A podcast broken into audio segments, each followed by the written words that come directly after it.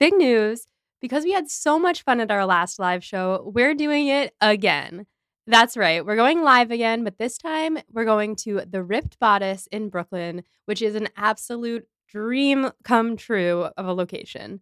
This show is going to be part of a larger romance festival being put on by Fish Market Theater Company, and I'll give you details about all of the awesome events that they'll have going on that weekend soon. But for now, head on over to the ticket link in the show notes and get your tickets for our performance, which will be on March 9th at 7:15 p.m. Eastern Time. We don't have streaming set up quite yet, but we're working on it because we know a lot of you aren't in New York. But if you are, or if you can get here, we hope that you'll get your tickets and come join us because it's going to be a blast. Before we begin today, we want to thank our newest patrons, Mackenzie, Laura, Jennifer, and Valgurther. I'm so sorry if I've absolutely butchered your name. Welcome to the team. If you want to be like these amazing people and get access to our notes, bonus episodes, live streams, and more, head on over to patreon.com slash pod and prejudice and check out all of our different levels. And now enjoy this week's episode covering chapters 16 and 17 of Sense and Sensibility. You know, while we're getting into talking about Jane Austen, I absolutely and we'll get into this when we actually start the episode, but like what is happening? What is she doing? You seem compromised. yeah, I'm I well, first of all, I thought that Eddie wasn't coming back and we'll get there. Second of all, what the fuck is he what is going on? Why is he being this way? And we'll get into it. I just felt I had to say that before we begin. A mixed signals king. Yeah, like listeners, it's evening right now and we're recording. Um, I am fully wrapped up in a blanket, ready to dive in. I'm wearing my wolf shirt. They're howling at the moon. Love that. I really like that shirt. It does kind of have the vibes of the Twilight t-shirts. I mean, like the color scheme. Um, it's got three wolves howling at the moon. Twilight has really co-opted the whole um wolf motif in a way I don't appreciate. Twilight has co-opted wolves. They've co-opted vampires. Like there was a time when Angel and Spike were the sexy vampires. I'm missing the reference. Okay, when we finish our Jane Austen podcast, which is all very intellectual and shit, sometime we'll watch Buffy. Oh, it's Buffy. Yeah. Mm, I really do want to watch Buffy. Isn't Kristen Bell in Buffy, or did I make that up? You made that up, but what you're picking up on is that Buffy is a very it's a show about a perky blonde who kicks ass and kind of goes through trauma, but still like holds on to her inner strength. Kristen Bell starred in Veronica Mars, which is a similar vibe. Veronica Mars. Yes.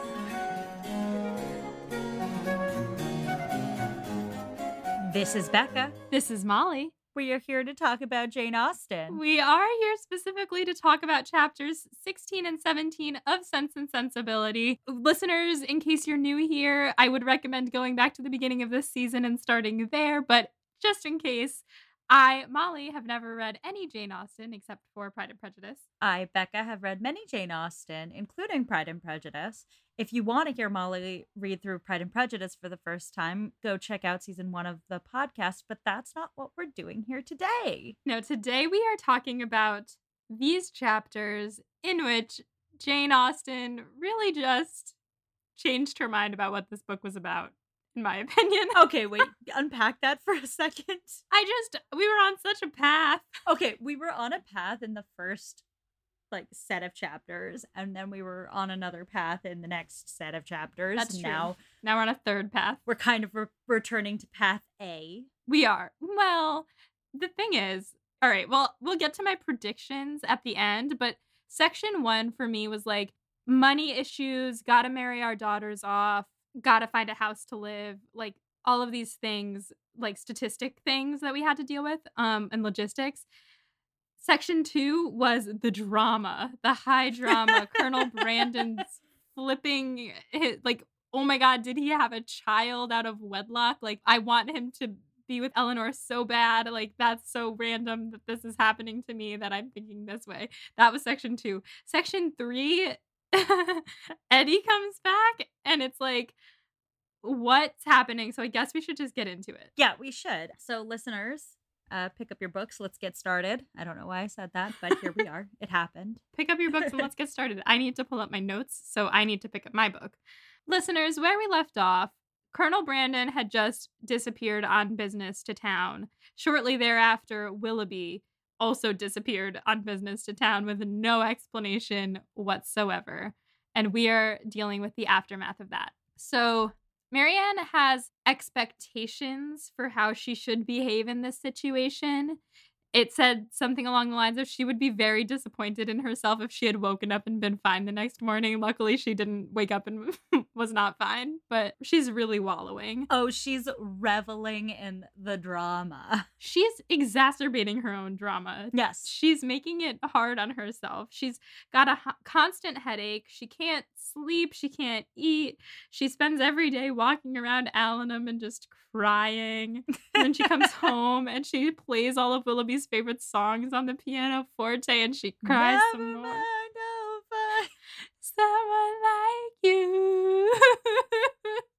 it really has vibes of like that first scene in New Girl when she's like, I'm totally chill. And then it flashes to her dealing with her breakup and watching Dirty Dancing. Yes.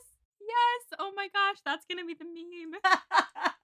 Just Jess, like balls of tissues on her face, sobbing, bunned hair, sitting on the floor, just like surrounded by like photos of him. That's what Marianne is vibing at right now. Yes. It's like that. And then later on, when she and Nick break up for the first time, and she's like, I wanted to listen to Taylor Swift alone. And then he's like, uh, throws her tissues outside the door and she catches them because they're both like upset and he's drinking in his room alone and she's watching Dirty Dancing. What a good show.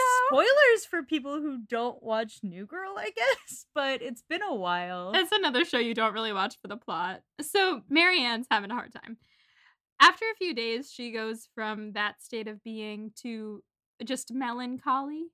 And Mrs. Dashwood has explanations for why Willoughby hasn't written. Her theory is that since the engagement is a secret, he can't write and risk John Middleton opening the letter or like intercepting it. Which, like, he's John Middleton, well, I was going to say he's not going to say anything, but he would say something. And he does all the time. He certainly would, but it's a pretty convoluted explanation on the part of Mrs. Dashwood, which Eleanor agrees with. Yeah, Eleanor thinks, you know, there's one way that we could find out. We could ask Marianne. I feel like in my old age, I used to like give my friends advice that was just so like out there and like poetic and romantic. And now I'm just like, just talk to them. Just talk. Literally, what I've been saying this whole book is you want to find out if they're engaged? You want to find out if she knows why he left? Why don't you ask her? Ask her. Ask her. But Mrs. Dashwood won't do it. And she has good reasons, honestly. She says, one, if they're not engaged, that would make Marianne so sad to have that question. Two, if they are engaged, it would be rude to force her to confess it. And her reason in that is that she knows Marianne's heart and she knows that she loves her. And if she's going to tell her, she, like, she knows that she'll tell her when she's ready. So that was sweet. Mrs. Dashwood's flawed, but she's also, you know, she loves her daughters a lot. Yeah, I don't even think that she's flawed. I mean, she's she's flawed, but I think that she all of her flaws stem from just believing the best in people and wanting what's best for her daughters. You're not a Marianne, you're a Mrs. Dashwood. I'm a Mrs. Dashwood. I kid, I kid, you're a Marianne a little bit. Here's the thing: more and more Eleanor is coming out as I read this book. I'm like, I actually relate to Eleanor a little bit more, but some of the things Marianne does, like when she goes on, we'll get there, but when she talks about leaves, dead leaves, I'm like, yes, girl, yes. Yes. I mean, some people, like, there's a lot of Eleanor Dashwood worship out there because, like, she's so practical.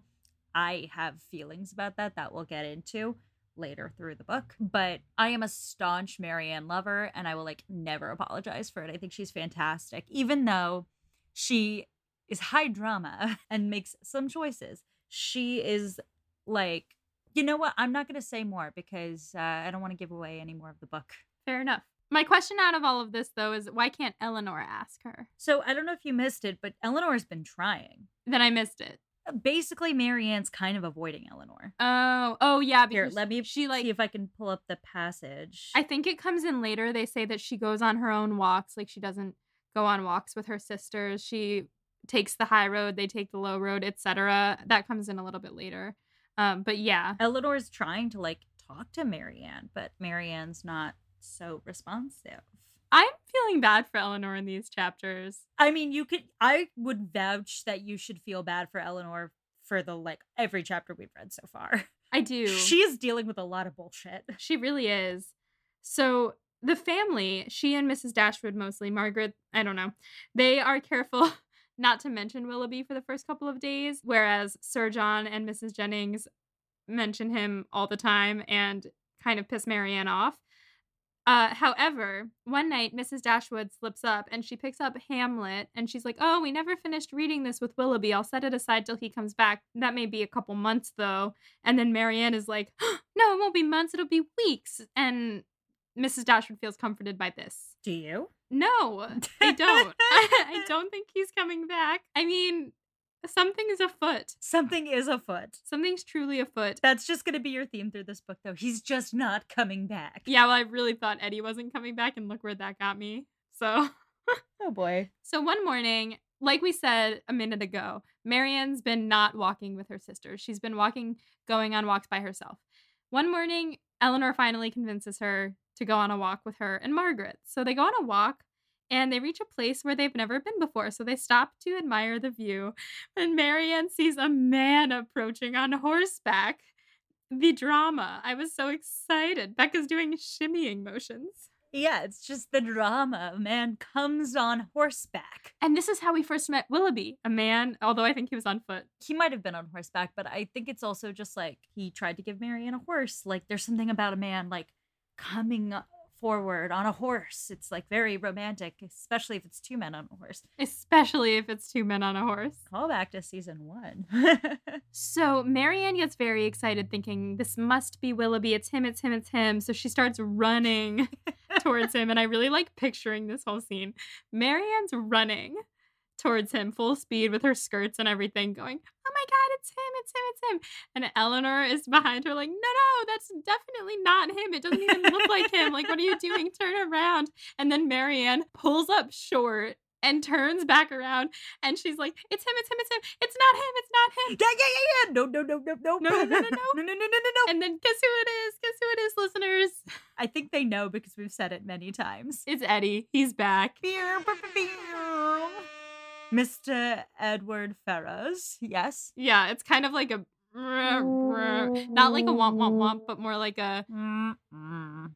Graham, can you recreate that? wah wah. It's like Yeah, it's like a oh, it's you. But Marianne is thrilled to see him. In fact, it says that he was the only man who could have been forgiven for not being Willoughby in this moment. Yeah, because in her mind, he is Eleanor's Willoughby. Yes. And that is a very sweet concept, but he's being weird. Let's talk about it. He's being super weird. So let's get into it.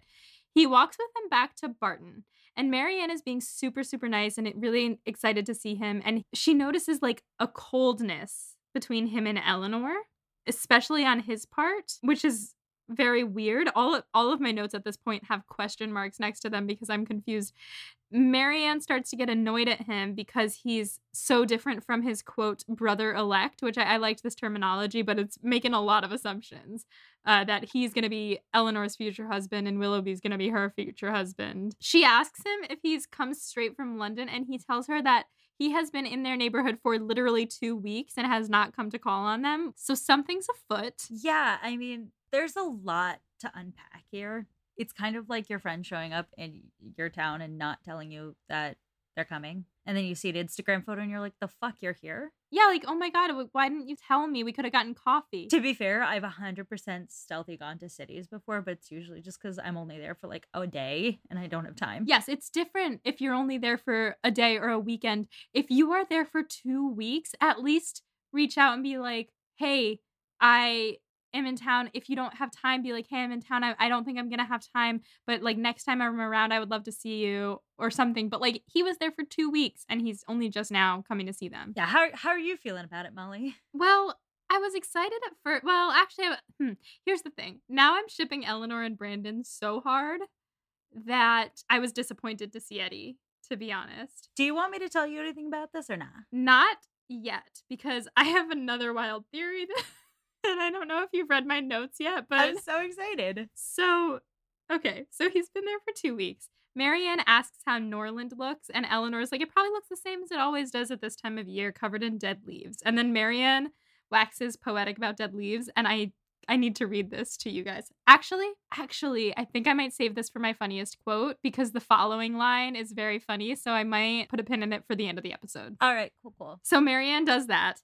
And then she tries to get Eddie to admire the scenery around them on their walk. And he says that the road they're on is very dirty. And that's rude. Then he asks if they've liked living at Barton. And Marianne immediately is like, no, we could not be more unfortunately situated, which is rude. And Eleanor says that was rude, Marianne. Uh, we've enjoyed many pleasant days with the Middletons. And then I think this is Marianne basically being mad at them for them bringing up Willoughby when she's been depressed because she says they've also caused us much pain. But as I was typing these notes, I thought, wait a minute. She's mad at the Middletons and Willoughby's gone. Did he tell her more than we thought? Is he gone because of the Middletons? Did the Middletons send him away because they wanted Marianne to get with Brandon? But that doesn't seem like them, but also maybe they did. But he, but, uh, uh, I don't know. Anyway, so she's mad at the Middletons about something. I'll just leave that on the record. So that is something that happened. Maybe lots of thoughts running through my head. Then the rest of the walk, Eleanor tries to just be nice to Eddie, but she's also being kind of mad at him for being so cold. And that's the end of that chapter, which brings us to chapter 17, which is where I make my wacky prediction. Oh, yes. Okay, I'm ready. So, chapter 17, they arrive back at Barton Cottage, and Mrs. Dashwood is very hyped to see Eddie. And she gives him so warm a welcome that his coldness and reserve melt away. And I really liked this quote. It says, Indeed, a man could not very well be in love with either of her daughters without extending his passion to her. And Eleanor had the satisfaction of seeing him soon become more like himself.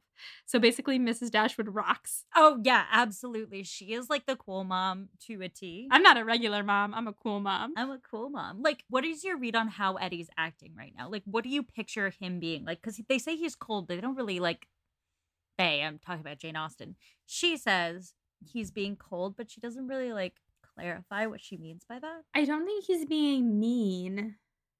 I think he's awkward and shy, like he's gonna say in this chapter. But I don't think it's reading. Like his affection for the family is not coming through. And I think that they are all gonna be offended in the end. Or at least Eleanor is feeling pretty offended. Yeah. So I think what we saw when he was with them in Norland was like this real intimacy formed between Eleanor and Edward. They really got each other. They would confide in each other. They'd spend time together. There was a language between them. And what Eleanor's experiencing now is that Eddie's just not tuning into the language. He's not being mean. He's not being rude. He's not tuning into that intimacy. Mm-hmm.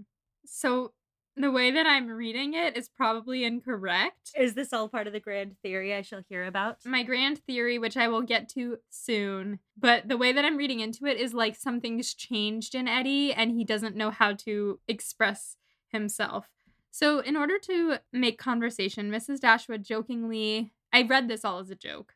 I hope it was a joke. Otherwise, it's a very awkward conversation. But she jokingly asks Eddie, like, So, what are your mother's aspirations for you right now? Are you still going to be a great orator in spite of yourself? And he's like, No, definitely not. And she asks, Then how will he become famous? Like, he must be famous to make her happy. She's kidding. Okay, great, great, great, great, great, good.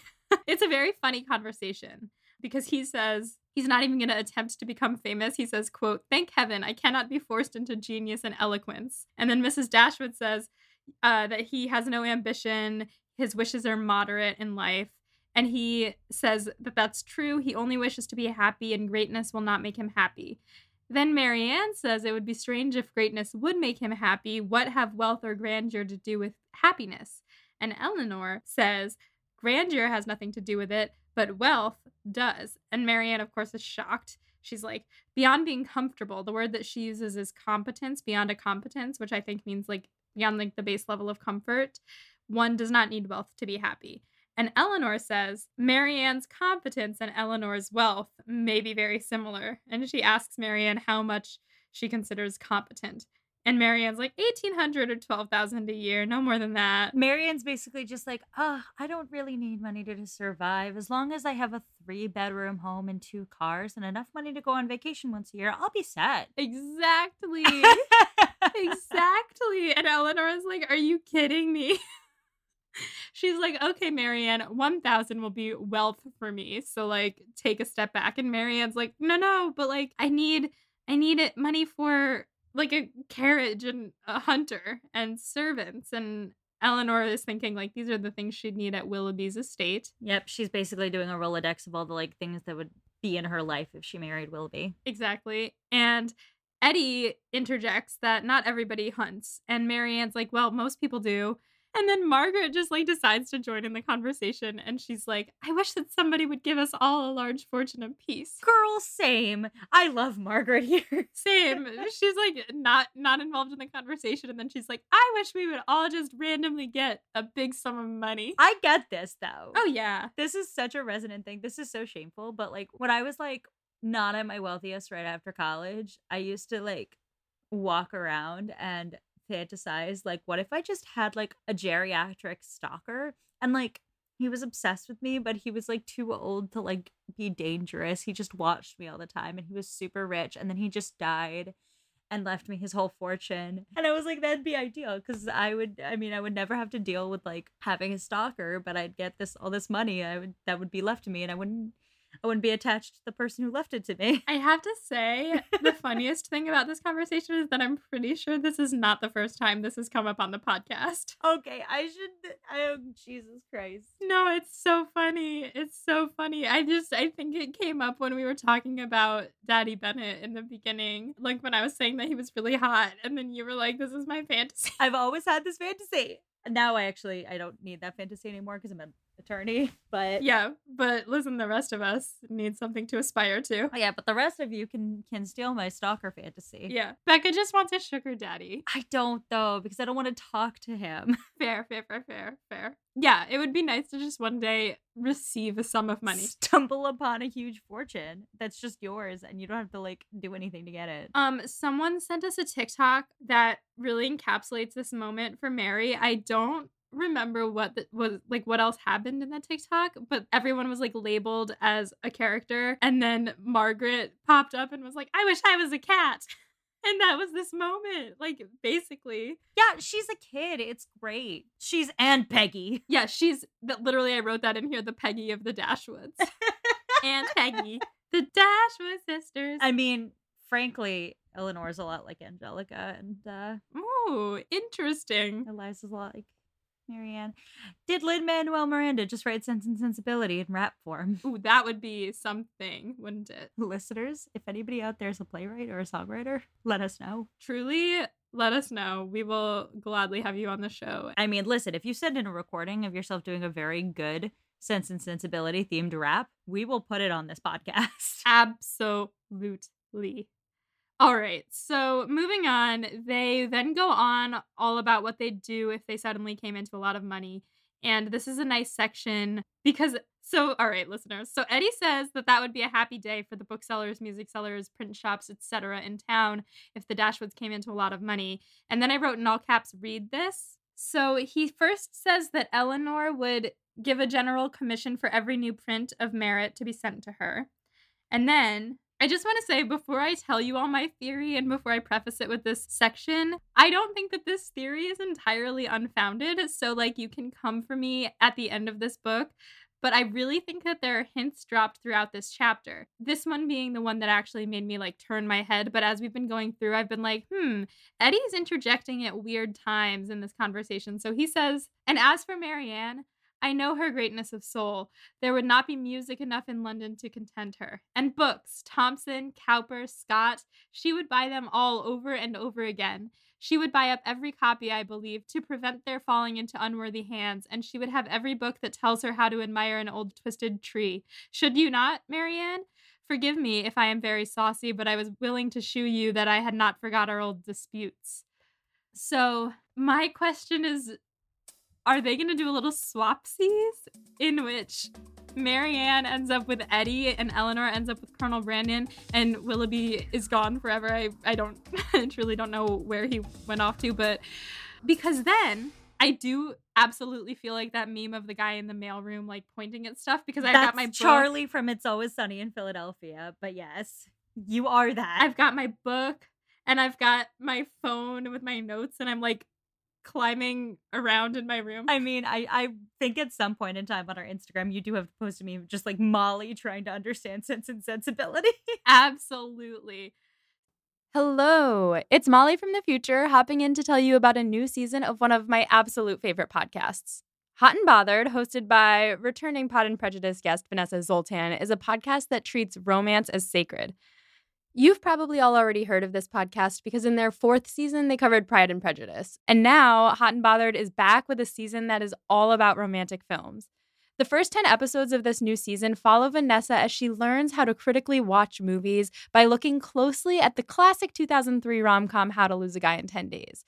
After 10 episodes, Vanessa will be joined by her co host, Hannah McGregor, a media studies scholar, author, and podcaster. And together they'll look at romantic films from Casablanca to Love and Basketball to When Harry Met Sally. The show is already so fun after just listening to one episode, and I cannot wait to listen to the rest of the season. So, subscribe to Hot and Bothered wherever you get your podcasts to jump into this new season that's all about romantic films, or to enjoy their previous seasons about Pride and Prejudice, Jane Eyre, and a personal favorite, Twilight. Again, that's Hot and Bothered, and it can be found wherever you get your podcasts. Also, this August, Vanessa is leading a pilgrimage to Bath for a five day trip dedicated to Northanger Abbey. Now, I don't know anything about Northanger Abbey, but even I want to go on this trip. Together, you and 20 other Austenites are delving into the story of Catherine Morland while immersed in a gorgeous city that features heavily in Austen's life and writing, as you know. So, if you enjoy contemplative hikes, immersion in a new city, time away from your regular life, and the chance to talk about Austen with fans from all over the world, which I know all of you do, then this trip is for you. So, check out Common Ground Pilgrimages at readingandwalkingwith.com. To claim your spot on the Northanger Abbey trip, head to readingandwalkingwith.com slash Northanger Abbey 2024. And now back to this episode. So, okay, because they go back and forth about how she'd spent her money. And then he says, after she's been like, oh, yeah, the books, sure, this, that, and the other thing, he says, perhaps then you would bestow it as a reward on that person who wrote the ablest defense of your favorite maxim that no one can ever be in love more than once in their life. For your opinion on that point is unchanged, I presume. What a thing to bring up. Just. What a thing to bring up if you are not hoping that this person might be in love with you or that she might accept your love for her after you've been in love with her sister because she knows that he was in love with her sister. But then he's bringing this up now and acting weird towards her sister and talking about how Marianne loves books. And then, like, earlier on in the chapter, too, in my notes, there were points where, like, Marianne's agreeing with him about wealth and, and greatness making you happy and, like, not, you don't need them. And he, okay, so that's all. Whew, all right. You are flustered. I'm flustered because there's so much happening. So Eleanor is kind of like, what's going on here? And she says, Marianne is as steadfast as ever. Uh, that's still her opinion. And then he says, Yeah, well, Marianne's more grave now. Like she's grown up, I guess. And Marianne then says, Well, Eddie's not so gay himself. And then he says that he was never very gay. You would beg to differ, by the way. I would beg to differ. I would love everyone to be gay. What if this book just ended with Edward and Colonel Brandon getting together? I would be fine with that. I would be happy with it. I'm sure there's a fanfic. So Eleanor says Marianne is also not very gay or lively. He says he's always thought of her as lively. He's always thought of Marianne as lively. And then Eleanor goes into this whole thing about misperceptions of character and how she's often made assumptions about people's characters and she has no idea like why only that maybe they were influenced by other people's opinions and i feel like there's a lot to unpack here so first she says that marianne is not very merry or Mary. And my mom always gets on me pronouncing Mary and Mary the same. It's Mary, Mary, and Mary. Yes. So, but I'm, I say them all the same because I'm from Syracuse, New York. So he says, I believe you are right, and yet I have always set her down as a lively girl. Then Eleanor says, I have frequently detected myself in such kinds of mistakes, in a total misapprehension of character in some point or other, fancying people so much more gay or grave or ingenious or stupid than they really are, and I can hardly tell why or in what the deception originated. Sometimes one is guided by what they say of themselves, and very frequently by what other people say of them, without giving oneself time to deliberate or judge. Now, on the one hand, she's making statements about character and judgments of character and all of this stuff. On the other hand, is she trying to get Eddie to not have a crush on her sister? Do you want me to tell you? No. All right. But yeah, there's a lot going on in that statement. It's so true. Like often I I know that I characterize people as being a certain way without actually really getting to know them. Everyone is a protagonist in their own story. And because we're all protagonists in our own story, we cast people in our lives through the story. And if you're not careful, like people fall into certain boxes for you and they don't belong in that box necessarily. I think we've all been put in somebody's box incorrectly, you know? Mhm. And generally, it's kind of every person thinks they're very complicated. I might be wrong here. There are, I've met people who are like, no, my life's pretty chill and normal. But m- almost everybody I know thinks that their life is complicated and weird and that they are a person with a lot of layers. Yes. Ogres are like onions. and therefore, like, nothing feels less enjoyable than being misread. And nothing feels more enjoyable than really like feeling like you're being seen. Mhm. That's really what makes you understand a person. Like feeling like the person saw you the way that you see yourself. Yeah. Is that too deep? Too profound? No, I think that's exactly what I was hoping to get out of talking about this section. I wonder if anyone's seeing each other yet in this book. Eleanor is seeing Marianne always. Yeah, Eleanor always sees Marianne. I think that's a very good insight. She's very perceptive. I think Marianne sees Eleanor for the most part. Um, however, I think that Marianne really wants what's best for Eleanor. She wants her to be happy. She loves her sister.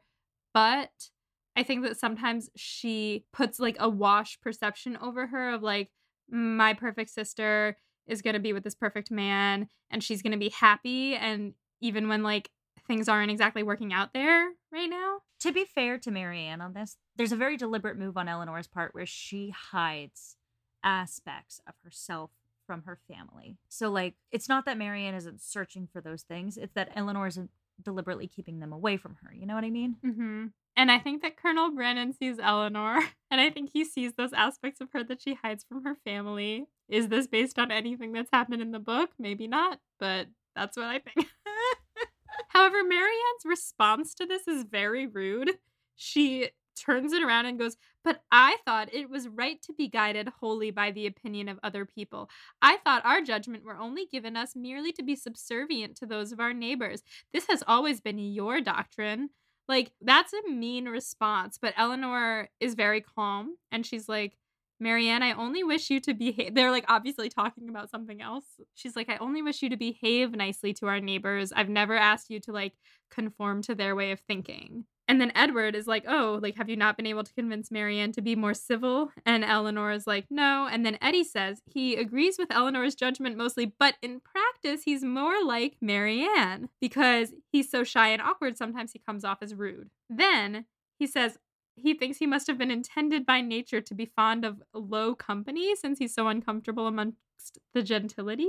Um, is he calling them low society? No. So why does he say that? When he says society, he's talking about like larger society. It's not them in particular because he has an intimacy with them, he has a rapport with them. It's comfortable. It's like people who talk about hating parties with people our age, hmm but when they're hanging out with a group of like three people they really like, that's really nice. You know what I mean? Yeah. So like basically what he's saying here is that he uh doesn't feel like he fits in. He doesn't feel like he belongs in his class level. Mm. And I think it's palpable in everything he says and does because he hates the expectations put on him. He doesn't get along with his mother and his sister and their ideas of who he should be. hmm He's much more comfortable around the Dashwoods, whether they're in Norland or whether they're in their little cottage in Barton Cottage. Like, he's just, he doesn't like that part of society and civilization. He doesn't have the tools for it. And he feels like he watches it from like an outside perspective, even though he was born into it. That is a much more forgiving stance on him than I had been giving him. What were you thinking about him? I was just feeling really annoyed at him for showing up, you know, out of the blue and not having come to see them and generally being awkward, cold and awkward, but like I guess he's awkward and he says that. well, I, I think cold and awkward are two different things. He's certainly being cold right now. Actually, he's not really being cold right now. He's just kind of bummed out and they don't know why. Mm. Uh, he's being warm to them, like he's talking. He is now, but when he first saw them, he was being kind of mean, He wasn't being mean, he was just being distant, which is mixed signals. distant, and sa- but he said that their new neighborhood is gross, like dirt on the roads, and it must get really muddy here when it rains. And like, let just like enjoy the scenery, man. I don't know. Yeah, I'm, he's definitely he is the king of mixed signals, as you said at the top of this record sesh. I don't know if it made it into the episode or not, but mixed signal bitch. We've got mixed signals galore right here. Yeah, Absolutely. yeah. Um, but I think that's what he's saying when he says he doesn't like society and that he comes off as rude. It's kind of like Darcy in that way, like just can't people so well. yes, but nicer than Darcy. Like Much sweeter than Yeah. Darcy. Like like how Darcy's servants see Darcy. hmm So at this point, Eleanor says Mary. So like he had just said that he is really shy, and that's why he doesn't mix well with society. And then Eleanor's like, well, Marianne isn't shy; she's just rude. Then Eddie is like, that's because she's too confident to doubt herself, and like if I had her confidence, I wouldn't be shy. Which again, does Eddie like Marianne? Then Marianne says, Well, you'd still be reserved even if you were confident. And that's worse than being shy, which is like basically kind of like Darcy. That's like Darcy. He's like reserved, but not shy. He's just kind of rude. yeah. And then Eddie gets flushed and stumbly. And he's like, What, what do you mean? What do you mean reserved? Like, why do you think that? Ah. And Eleanor's like, Why? Whoa. Like, she's watching this happen from over on the other side of the conversation. And she tries to like keep the tone light, saying Marianne thinks everyone is reserved who isn't on her level of like, you know, Marianne-ness. And then he gets all quiet and cold again because Marianne called him reserved and he flipped out. And then, and what's happening? What is happening? And that's the end of those two chapters. All right. Do you have anything you want to add to the whole uh theory before we go into the study questions? This last bit really sold me on it. When Marianne called him reserved and he got upset, like visibly flustered, I was like, he wants Marianne's approval. And you don't want me to give you any answers on any of this. Unless I'm like so wildly off that like it's gonna color my perception of the rest of the book. If I am that off and I'm missing the point of the book, I'm going to make a judgment call. make a judgment call. I'm going to share only enough to frame you Okay. on this. I'm not going to tell you who ends up with whom. Okay. I am going to tell you your perception of the tensions in the book is a little off. and I want to I want to discuss it because it's actually it's it's interesting. So with Eddie and Marianne, there is no tension. All right. Rip. Zero rip. tension. it's okay. We had we had a good 40 minutes of me thinking that, listeners. So hey, you know what? It's going to make for phenomenal content. Like Yeah. incredible content. So, what you're witnessing here is kind of like sibling bickering and it's like if you reframe how those chapters go, it kind of the relationship between Edward and Marianne is one of um a lot of um warmth and like friendship. Okay. But the way Marianne sees it is that he is her sister's uncool boyfriend.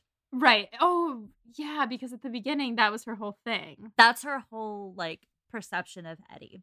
So like when Marianne's saying these things, she's trying to poke at him a little bit, partially to like Marianne's trying to wingman a little bit. She's trying to get Edward out of his shell for Eleanor. Mhm. But he then he's only responding in relation to her though. Like they're only talking about her. Yeah. And it's weird. It is weird, right? Yeah. That's why I was picking up that he had a thing for her because he was only responding to her. Nope. Something about his thing with Eleanor is making him profoundly uncomfortable. Yeah. and it's not clear what. Okay. But it's probably not a crush on Marianne. It's not a crush on Marianne. All right. Are you mad I told you? No, I'm not mad you told me. I don't know if our listeners will be mad, but listeners, it's okay. I'm still spoiler free. I still don't know what's going to happen. And I think this is probably for the best moving forward because I was really. Yeah, no, the reason I the reason I told you is just because it is starting to color a lot of our discussion and I kind of want you to like buckle back into like the the plot. That's fair. That's very fair. Now the other piece of the puzzle, Colonel Brandon and Eleanor.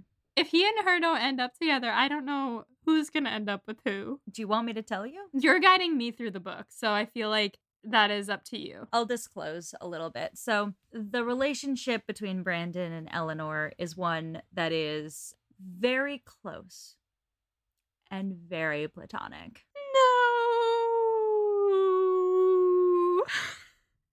I feel like Luke Skywalker. That's impossible. The reason I'm bringing it up, and again, listeners, this is a spoiler free pod for Molly. She still doesn't know what happens at the end of this book. I again share these thoughts so we can frame the discussion going forward. Mm-hmm, mm-hmm.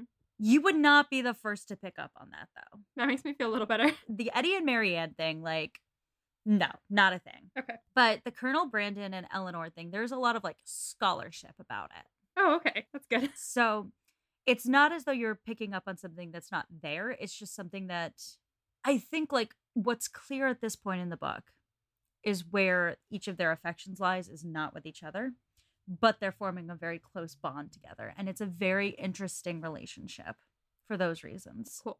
I still ship it. And if I were to read fanfic, it would be that. Hey, you know what? When we finish Sense and Sensibility, we'll read some Colonel Brandon Eleanor fanfic. Excellent. Because, like, I do want to emphasize to you there's a lot of philosophical discussion about this that we are going to have. Great. Good. do you feel like I ruined things for the listeners? Listeners, let us know if you feel like I like spoiled a fun thing that was going on for Molly. I just feel like if we're gonna keep going in the books, we need to like. I felt like there were gonna be a lot of episodes where you're like, and then Colonel Brandon and Eleanor are gonna start kissing, and There would definitely be a lot of that. And I can definitely see why you wanted to reel me in. Because I feel like I've been, it's been all I've talked about the last two episodes. yeah, that's so I- kind of why I was like, this was really funny for the first episode, but I feel like this is just gonna become a thing, and I want to nip it in the bud. Because I was pretty sure that I was right. so sorry. It's okay. I still don't know what's going to happen, but I'm disappointed in Jane Austen, to be honest, for not writing a saucier novel. Hey, you have a lot of this novel left. yeah, okay. So, like, don't worry yet about it being saucy, okay? Okay. I promise. Okay. The sauce is in the lasagna. We're mixing metaphors. It's fine. Okay. All right. Study questions. Yeah, let's do them. All right. What do you take from Marianne's current state of mourning over Willoughby? What does it say about her? And what does it say about her relationship with Willoughby at this point? I still don't trust Willoughby. Still don't like him. Marianne's digging her own grave here. She's truly like, I'm going to be sad. I'm not. I mean, it's very on brand for her. She likes to feel everything to the utmost degree, but honestly, it feels a little bit like she's a caricature of herself. Like, it feels like a performance. Yes. And she even says at the beginning, like, Marianne would have felt very embarrassed had she woken up and not been in tears. Like, Marianne, you need to just take a I mean, like, everyone's sad when they get broken up with, but We've all had that breakup though where we wallow for a long time, but there's wallowing and then there's also being just like broken. And I think at this point in time, it's interesting that Marianne is wallowing. yeah, especially since we don't know if he actually broke up with her. I'm, I'm not gonna I'm not gonna comment on that. What do you make of Edward's sudden coldness to Eleanor? And I said, do you have theories? Now that I've reframed things for you. I really don't know. My only my only thought up till this point was that he had changed his mind about which sister he had a thing for. So maybe his mom told him to come and tell her that he couldn't be with her. Maybe. Who knows? M- maybe something something money wise. Yeah, who's to say? Who's to say? Whomst. Whomst. All right. So I said wealth comes up a lot in this chapter, and it's tied to discussions of happiness. And each of the three characters really featured in chapter 17 discusses wealth and happiness together. Mm-hmm. And I kind of wondered what you learned about the characters from their discussions. Marianne is a little spoiled, thinking, "Oh, I don't need money. I just need three horses, two carriages, and a large home. Like eye roll. She's a little spoiled. Uh, as much as she likes to wax poetic, I think it's a little bit surface level. Eleanor is practical, practical Eleanor, as always. She's like, we need a little bit of money, a little bit of money to be happy. She doesn't think she doesn't need grandeur. Grandeur. How do you pronounce that word? Grandeur. I don't know. The only time I've ever heard it like used, used, not the only time, but the main times that I've heard it used is in Star Wars episode five and Star Wars episode six. First, C3PO says, You've got delusions of grandeur. And then Han Solo in episode six says, Geez, I go away for a little bit and everyone's got delusions of grandeur. Anyway, George Lucas, if you'd like to come on this podcast, I'd have kind of mixed feelings about it, but come on. that was such a tangent just to say that Eleanor doesn't need too much. But I also don't think that Eleanor has the same expectations of happiness. Like, I don't know, Marianne wants wild happiness, and Eleanor is like, I want to be comfortable. Eddie wants to be comfortable. So I guess they're they line up there on what they want. Yeah. And I mean the con- the context also is that like Eddie, I mean he's inheriting a crazy amount of money and these women are poor comparatively. Yes. Yes. And look at how Eddie is right now. Does he seem happy? No. Eddie, like you said, he doesn't feel like he fits in with his class. I don't think that money is going to make him happy. I think he would rather live somewhere like Barton Cottage, maybe. So we didn't really get to know Eddie until now because in the first few chapters they kind of just mention that he's got a thing with Eleanor, Mhm. but you don't really see it. But now we get a little peek into who he is as a person a little bit and how he speaks. Wonder if you have any insights. He doesn't thrill me. He's pretty boring. He's not the most exciting character, and I kind of maybe that's why I'm a, a Marianne because he seems like my sister's boring boyfriend. We don't get like you ask, have we gotten to know him better? And I'm like, not really. Well, he he's still shrouded in some mystery. Mhm. So just keep that in mind. The last question I have is the last few chapters we've been spending with Willoughby in the Dashwoods as like a unit.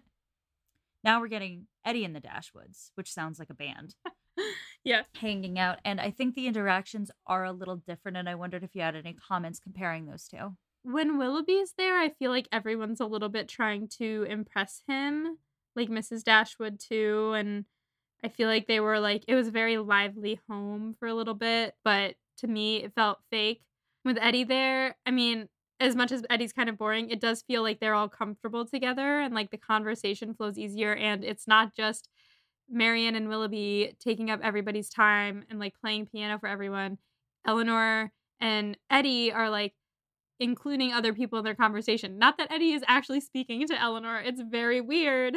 But yeah, it seems like a, a nice family gathering. Yeah. I mean, the one part of it is that we talked a lot about the Marianne Willoughby PDA that was going on. Yeah, it's gross. It made everyone uncomfortable. Exactly. And at this, we have like a total opposite with Edward sitting like six feet away from Eleanor before it was required. He was sitting six feet away before it was cool. Exactly. And Eddie was still very much not cool.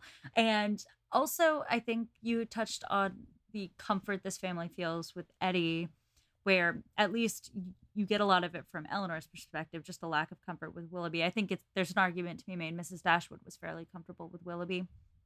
The other thing is what they're bringing out in the family. Marianne was her meaner self when Willoughby was around Hmm.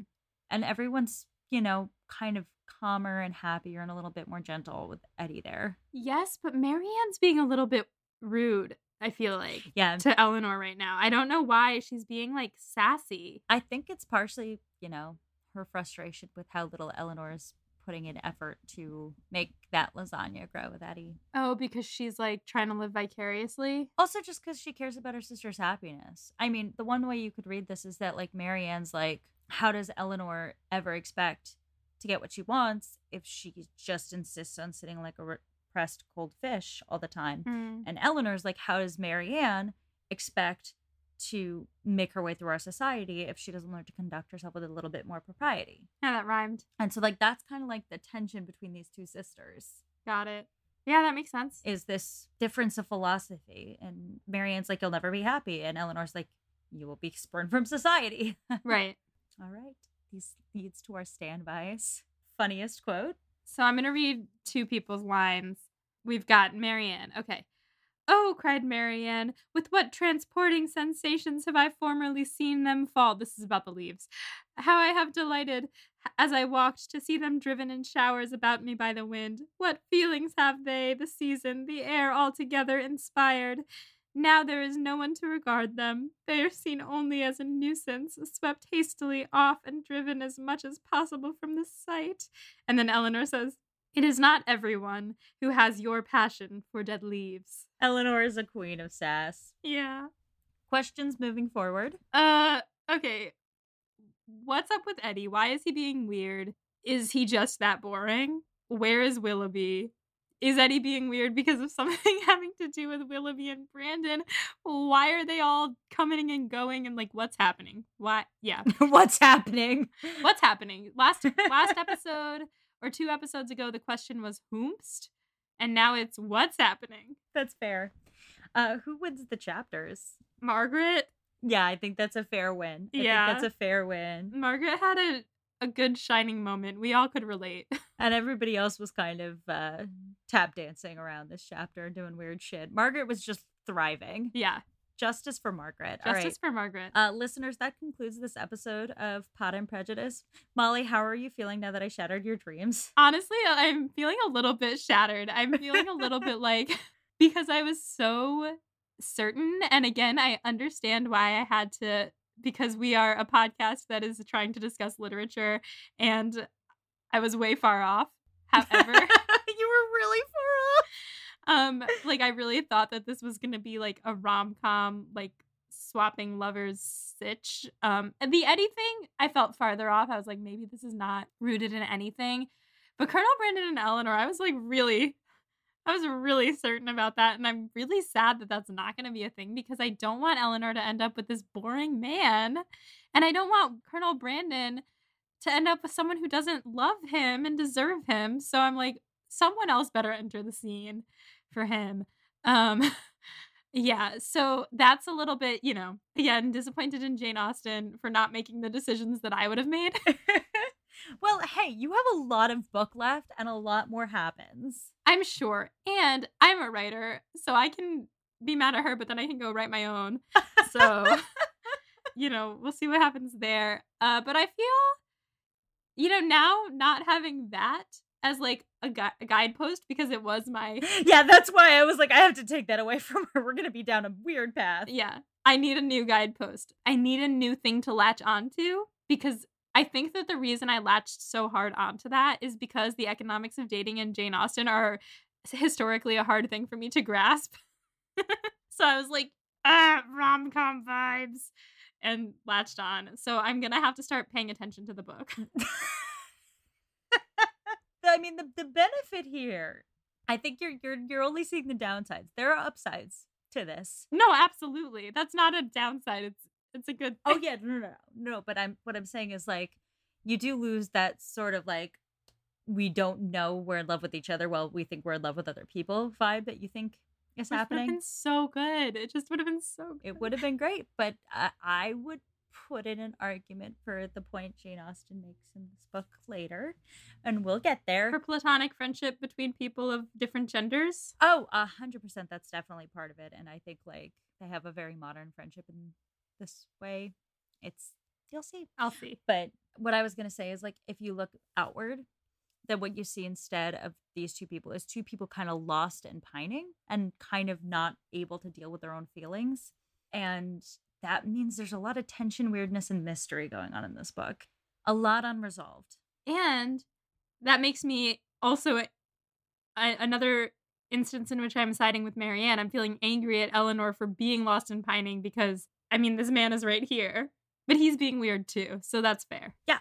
And I mean, like, there's a lot here. There's a lot here, but like that's that's what makes you honestly thinking that Eleanor and Colonel Brandon should get together is such a Marianne move. Well, someone tweeted at us saying hearing Mo- me, hearing Molly, hearing me shipping Eleanor and Colonel Brandon was very validating for them. And I was like, good. It's not just me. Um, I should have taken that as a hint, perhaps, that uh, No, it's like this is like something people talk about a lot, and I have a lot of feelings on it. We're going to get to down the line because it's not the time yet, but we're gonna get there. And I think this story is very interesting, and I think it would be, dare I say it, slightly less interesting if Colonel Brandon and Eleanor got together. Really? That's my take. Really? All right, all right. Well, you said that there was some scholarship on this. When we're done, I think we should find one of those authors and get them on the show to discuss this ship because I will go down with it. Oh yeah, when we finish this book, don't worry, we'll do that, and then we're gonna we're gonna watch the movies and we'll see how you feel about it too. Oh, oh, what a good-looking man Alan Rickman is. All right, uh, listeners, thank you so much for joining us. Next week, we're gonna be reading chapters uh, eighteen and nineteen.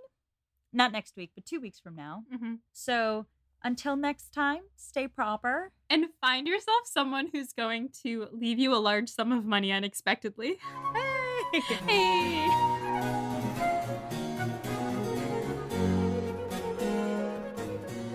Pod and Prejudice is edited by Molly Burdick and audio produced by Graham Cook. Our show art is designed by Torrance Brown. Our show is transcribed by SpeechDocs Podcast Transcription. For transcripts and to learn more about our team, check out our website at podandprejudice.com. To keep up with the show, you can follow us on Twitter, Instagram, and Facebook at Pod and Prejudice. If you love what you hear, check out our Patreon at patreon.com slash pod and prejudice to see how you can support us, or just drop us a rating and a review wherever you listen to podcasts. Thanks for listening.